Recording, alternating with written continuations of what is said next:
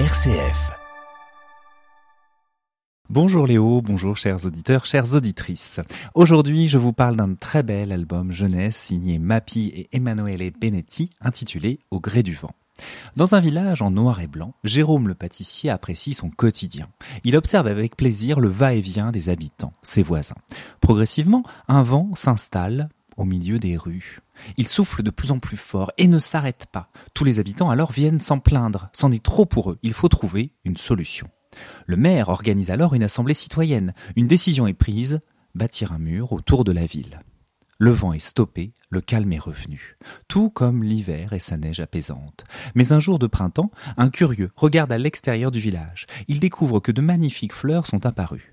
Le vent, en portant les graines, a fait naître de véritables merveilles. Les habitants décident sans plus attendre d'abattre le mur. La vie reprend paisiblement jusqu'au jour où le maire vient se plaindre du parfum des fleurs. À travers le personnage de Jérôme, le pâtissier, nous découvrons ce village qui aime son calme et l'ordre. Jérôme, lui, apprécie la vie comme elle vient, avec ses trésors et ses surprises. Il est un peu en décalage avec le petit monde qui l'entoure. Voici donc un album cartonné de 32 pages à lire à partir de 6 ans. Et ce livre nous embarque dans une histoire à la narration douce et aux couleurs vives. Dans cet environnement en noir et blanc, aux lignes épurées et aux personnages ronds, le vent s'immisce avec une légère ligne verte. La couleur s'immisce et s'épaissit au milieu d'une certaine morosité. Il prend de l'ampleur ce vent, et nous voyons les traces laissées par le souffle grâce à la dispersion verte sur les planches. Ce village devient de plus en plus vert, de plus en plus coloré. L'histoire s'illustre alors par la cohabitation entre les graphismes. Les courbes du vent, les excentricités des fleurs rencontrent les lignes droites des maisons. Le vert côtoie le noir et blanc. Au-delà de la beauté des illustrations signées Emmanuel Benetti, l'histoire se concentre sur ce vivre ensemble. Il s'agit pas véritablement des habitants du village, mais plutôt ce village au sein d'un environnement d'un ensemble. Cet album, à découvrir à partir de 6 ans, est un conte tendre sur le lien qui existe entre les êtres et la nature, entre ces êtres humains et la création de la nature. C'est finalement elle qui a le dernier mot.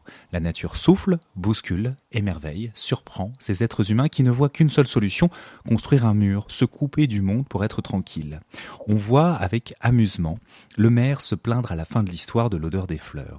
Il n'a pourtant bien sûr pas retenu la leçon que se couper du monde, c'est surtout se priver de ces nombreux trésors dont la valeur reste inestimable. Ces fleurs sont un cadeau semé par le vent. L'intrus, au premier moment désagréable, s'est avéré véhicule d'une grande joie et d'un grand plaisir. L'album se clôt par des planches habitées de touches vertes, soulignant la joie d'une grande communion entre les êtres et la nature.